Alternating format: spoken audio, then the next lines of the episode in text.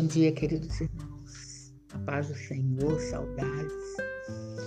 Quero deixar aqui um versículo e uma reflexão para que a gente possa cada dia mais estar crescendo espiritualmente.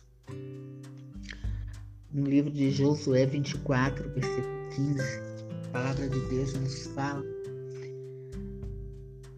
se, porém, não lhes agrada servir ao Senhor, escolham hoje a quem irão servir. Se aos deuses que os seus antepassados serviram, além do Eufrates, ou aos deuses dos amorreus, em cuja terra vocês estão vivendo. Mas eu e a minha família serviremos ao Senhor. Amados, uma das grandes ferramentas espirituais que contribui para o nosso crescimento é o culto doméstico.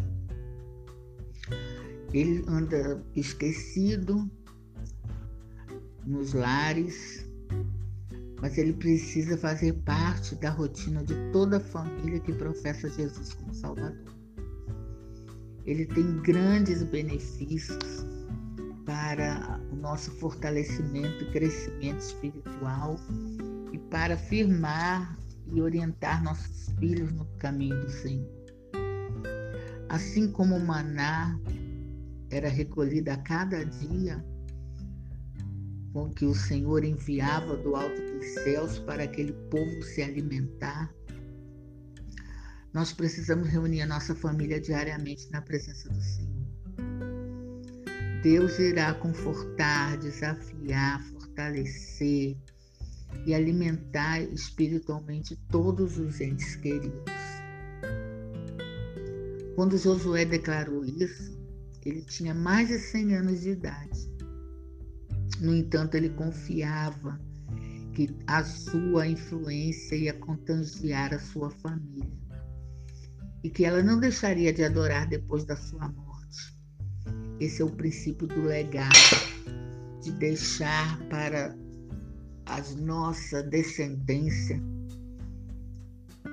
o servir ao Senhor.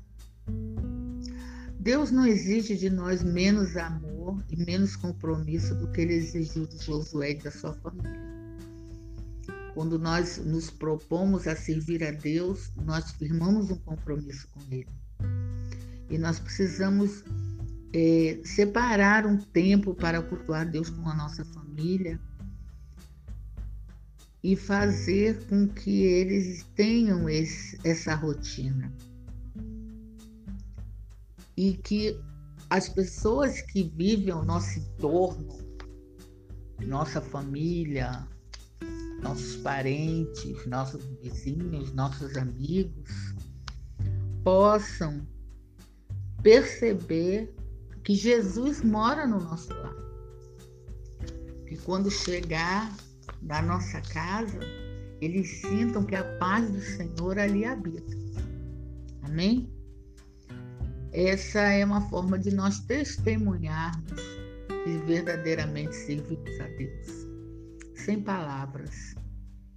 Emanar no nosso lar, na nossa vida, essa doce paz do Senhor, a justiça do Senhor e saber conduzir qualquer situação dentro da palavra de Deus. Quando Josué disse que ele lance fora os falsos deuses, ele deixa claro aqui que devemos abandonar aquilo que vem dos nossos antepassados que não agrada a Deus que nós devemos servir simplesmente ao Senhor. Porque muitas vezes nós servimos a Deus, mas temos um pezinho lá atrás, aquelas tradições nossas familiares, que não está dentro do princípio daquilo que Deus nos, nos orienta e nos prepara. Então, esses são os falsos deuses. E muitas vezes nós criamos falsos deuses para estar servindo. Então, Deus não aceita que o seu povo dê honra a mais ninguém, somente a Ele.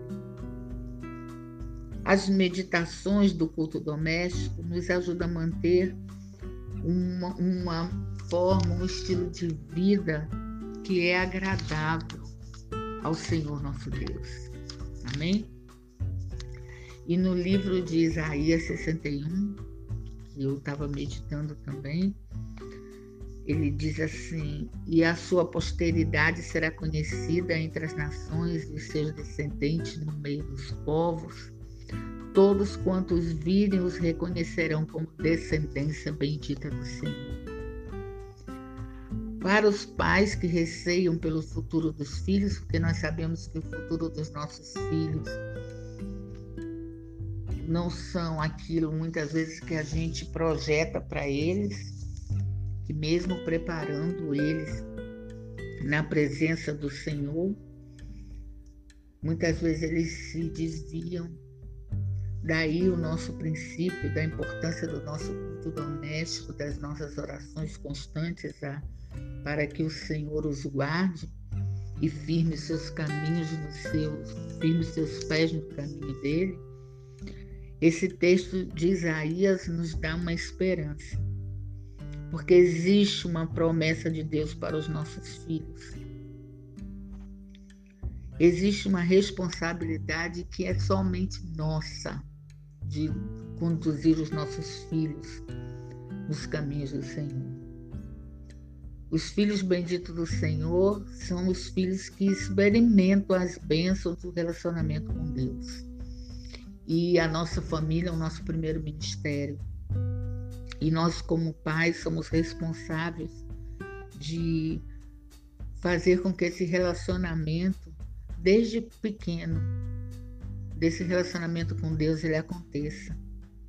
Que essas crianças conheçam seus mandamentos e os, que os mandamentos se cumprem, que eles conheçam a Deus, que eles reconheçam a voz que indica o caminho certo.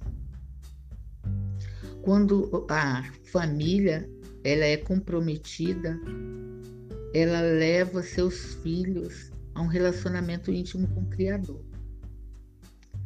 Por isso nós precisamos muito, irmãos, ser comprometidos com a palavra e nesses tempos que o Senhor nos recolheu nas nossas casas, muito mais. É tempo de reflexão, nós precisamos ensinar os nossos filhos no caminho que devem andar, para que eles não se desviam, para que eles envelheçam com essa palavra viva dentro deles. Quando nós já vamos para o Senhor com os nossos filhos grandes, que muitas pessoas são assim, a nossa missão é apresentar o Senhor Jesus Cristo para os seus filhos para os nossos filhos. Não importa qual seja a idade deles.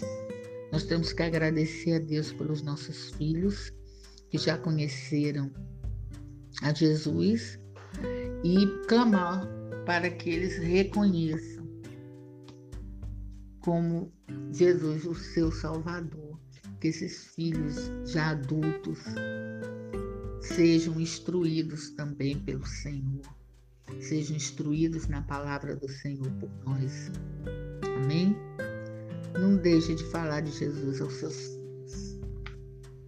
Essa é a minha mensagem para vocês, que o Senhor os guarde livre de todo mal, que a provisão do Senhor não falte nos seus lares, que a doce paz do Senhor, a mansidão do Senhor esteja com vocês e o desejo cada dia maior do comprometimento com a palavra e no ir ao Senhor, ele cresça e frutifique na família de vocês.